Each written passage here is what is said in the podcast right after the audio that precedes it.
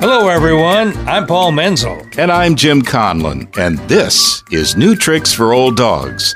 Our podcast features the many ways us older men and women howl at the moon, odd news items you don't normally hear about, and conversations with other old dogs who are growing bolder, not older. So if you've got 25 minutes or so, grab a cup of coffee, pull up a chair, and join us. In this episode, the old dogs ask a dangerous question Is Thanksgiving necessary? We bring news that Queen Elizabeth, age 95, has turned down an Oldie Award. We share an opportunity to take a round the world trip that covers almost a year. We take you to a place in Queens where they still serve malts and shakes the old fashioned way. We announce yet another rate increase from your favorite postal service, and we enumerate the high cost of Turkey Day this Thanksgiving. Stay with us. Well, Paul, that's me. What's on your plate for today? Oh, hey, you're ahead of me, aren't you? We've got a pod nugget about how the traditional Thanksgiving meal is going to be much more expensive this year. Uh, it seems like there's droughts and and shipping problems and uh, you know wh- whatever. Yeah, and, and that started me thinking: Why do we do a traditional Thanksgiving feast? I understand it's supposed to be a celebration of the pilgrim's first meal, but you know, they didn't have turkey and mashed potatoes.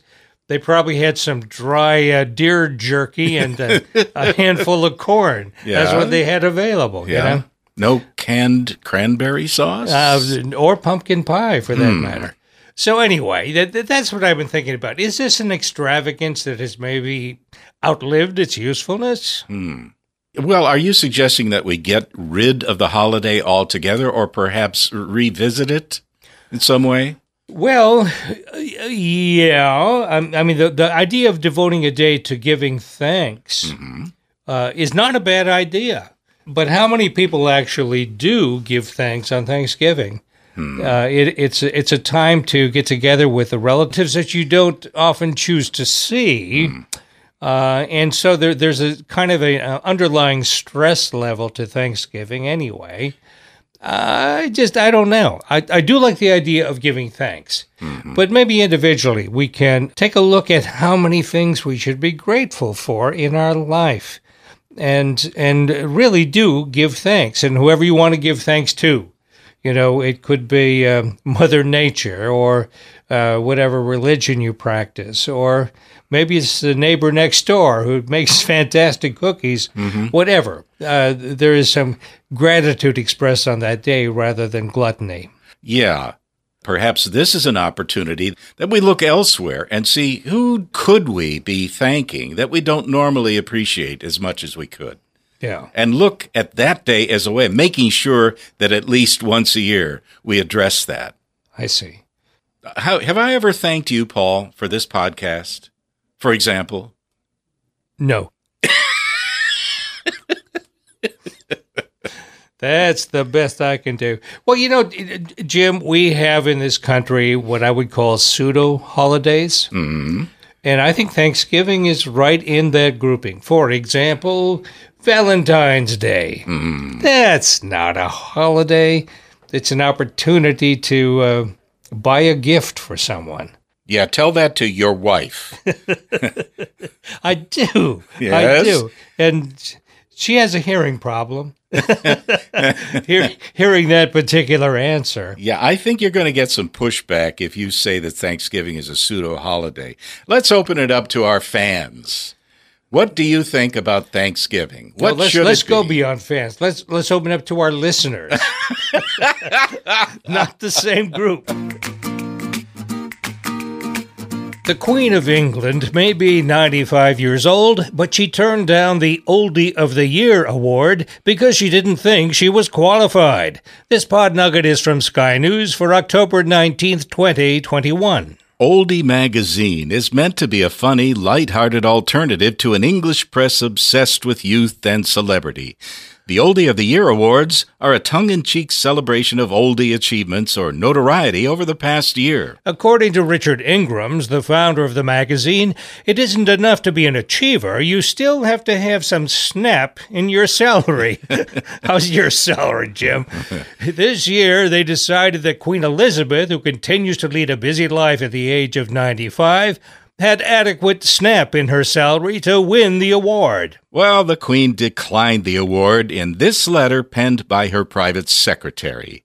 Quote, Her Majesty believes you are as old as you feel. As such, the Queen does not believe she meets the relevant criteria to be able to accept and hopes you will find a more worthy recipient. This message comes to you with Her Majesty's warmest best wishes. Unquote. Oh, what a gracious note. Lovely, huh? lovely. Queenly.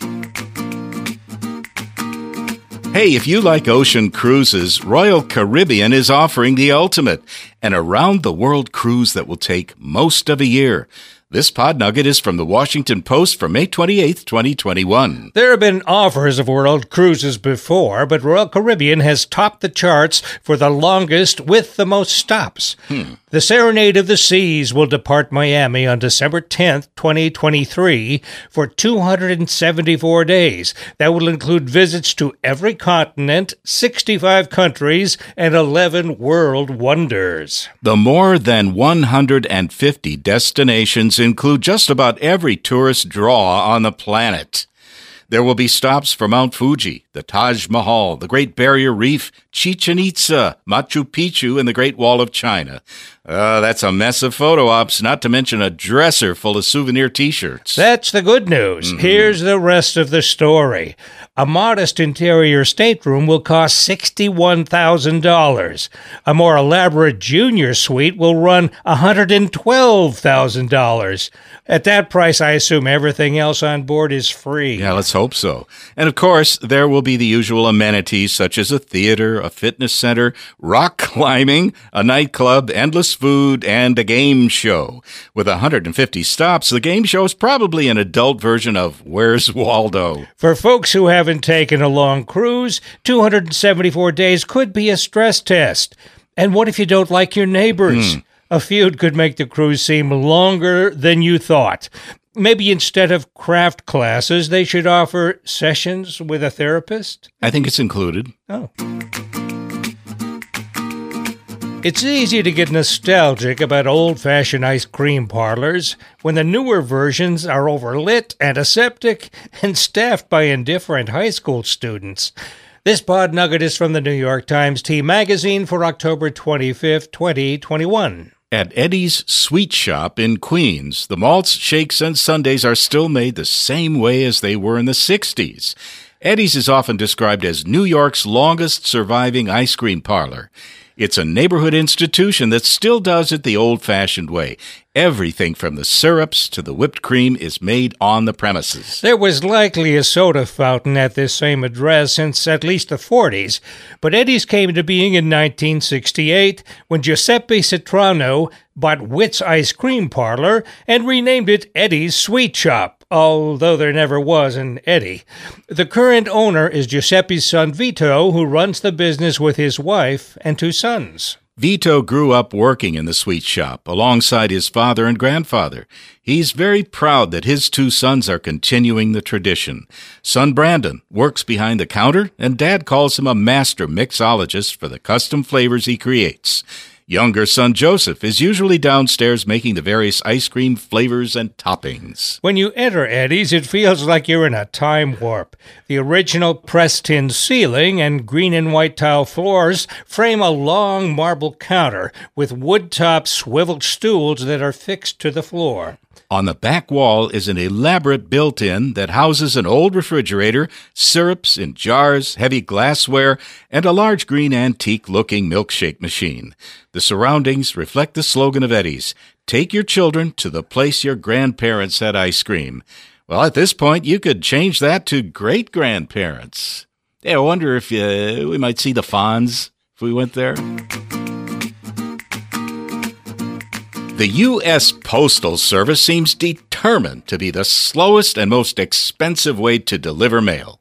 This pod nugget is from the Quartz website for October 1st, 2021. The Postal Service has been in financial trouble for years as Americans are using the USPS less each year. Part of the problem is online technology that delivers messages immediately. Another part of the problem is the USPS's expertise at being the slowest and most unreliable alternative. And now, the latest self inflicted wound to the foot. Starting October 3rd, the USPS imposed a holiday season surcharge affecting priority mail. Additionally, they are reducing air transportation of mail so that first class may now take up to five days to deliver. Reducing service and increasing price is an interesting business strategy. Postmaster Louis DeJoy has proposed a 10 year plan to make up for losses by cutting costs, raising prices, and asking for legislation to slash employee benefits. So, in addition to losing money, they may soon be losing employees. It looks like the DeJoy has gone out of the U.S. Oh. mail for both employees and customers. Thanksgiving this year is shaping up to be the most expensive meal in the history of the holiday. This pod nugget is from the New York Times for October 25th, 2021. Nearly every component of the traditional Thanksgiving dinner will cost more in 2021, from the disposable roasting pans to the coffee and pumpkin pie.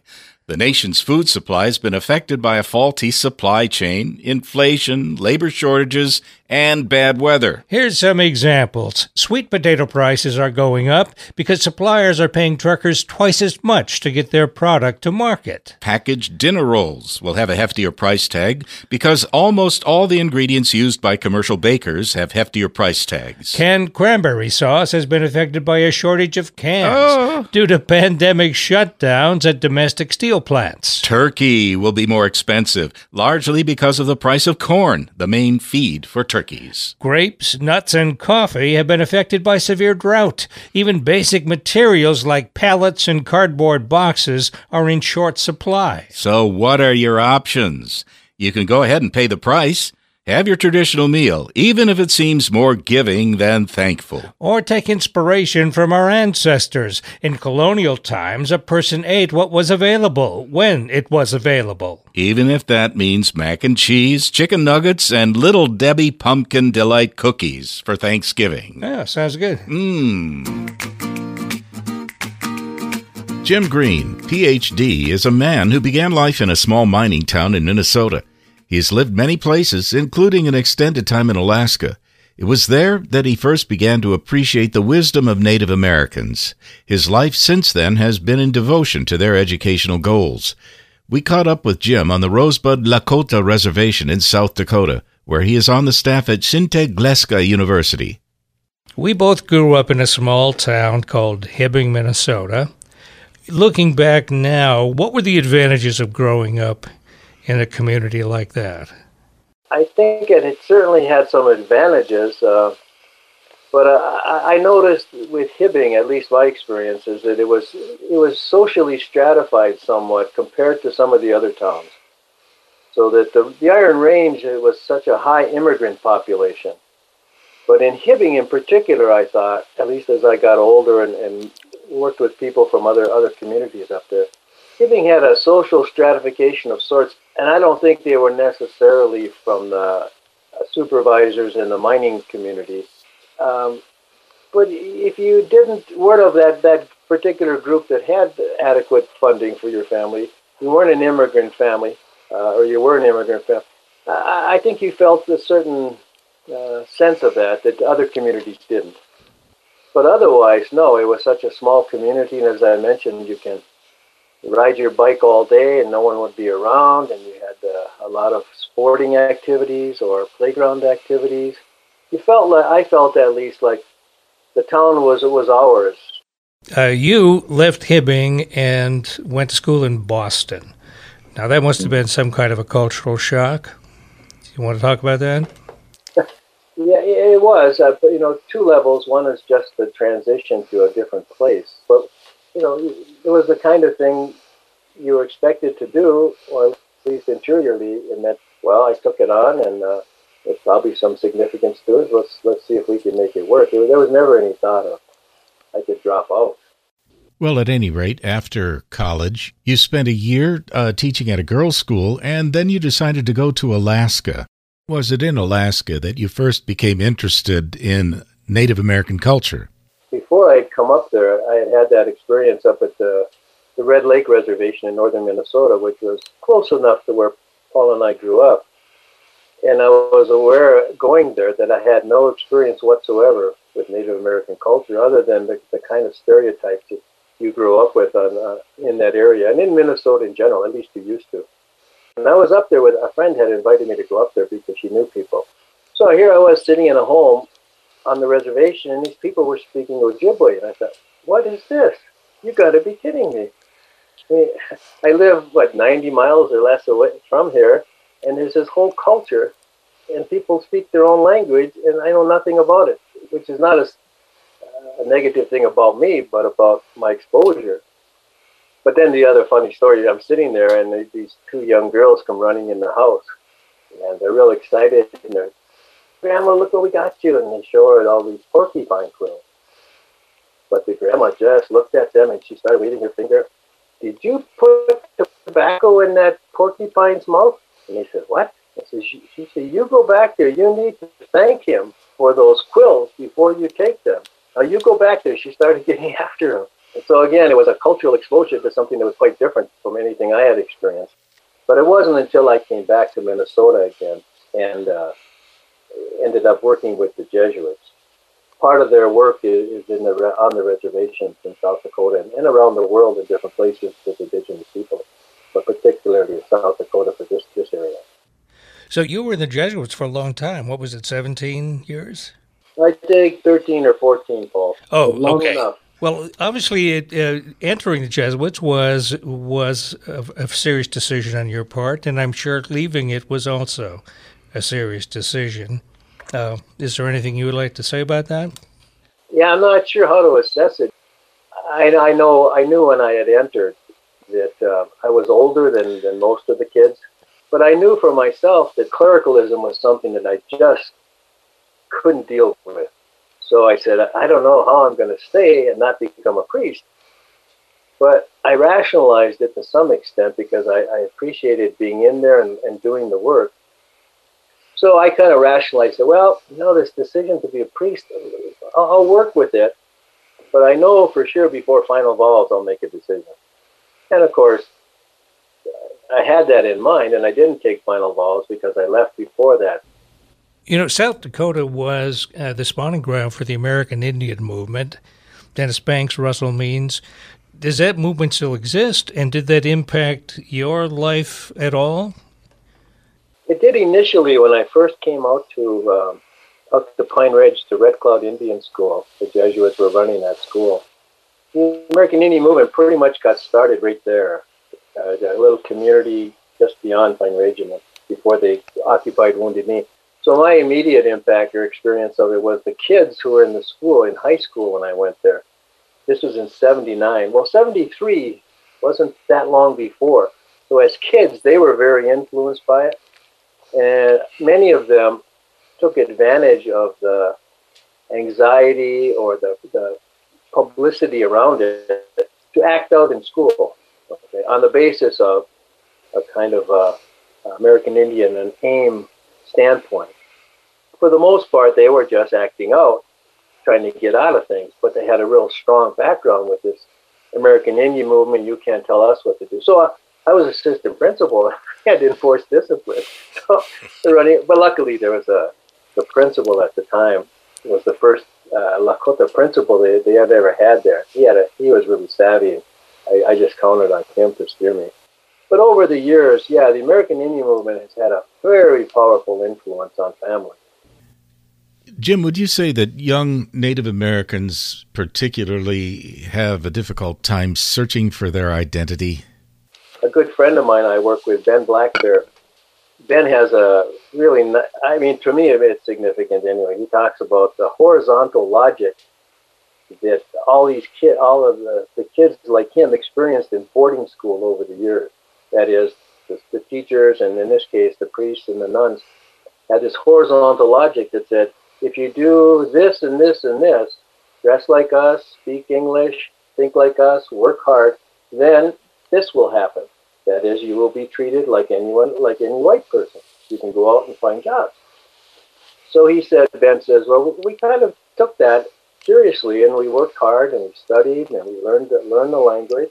He says, in my case, I never gave up my language because we spoke it all the time at home. But uh, he said, when I found out after I graduated, I went off the reservation and I found out I wasn't treated like a non-Indian. I was treated like the way people have always treated us. You SOB, go back to the reservation where you belong. He said you have to have a, a vertical logic, a vertical identity. He says you're who you are. You're that's who you are from the moment you're born in your family, and no one can tell you any different. But you have to discover what that means. Are you still involved with teaching young Native Americans? So it's similar. I'm working at a tribal college in on the Rosebud Reservation.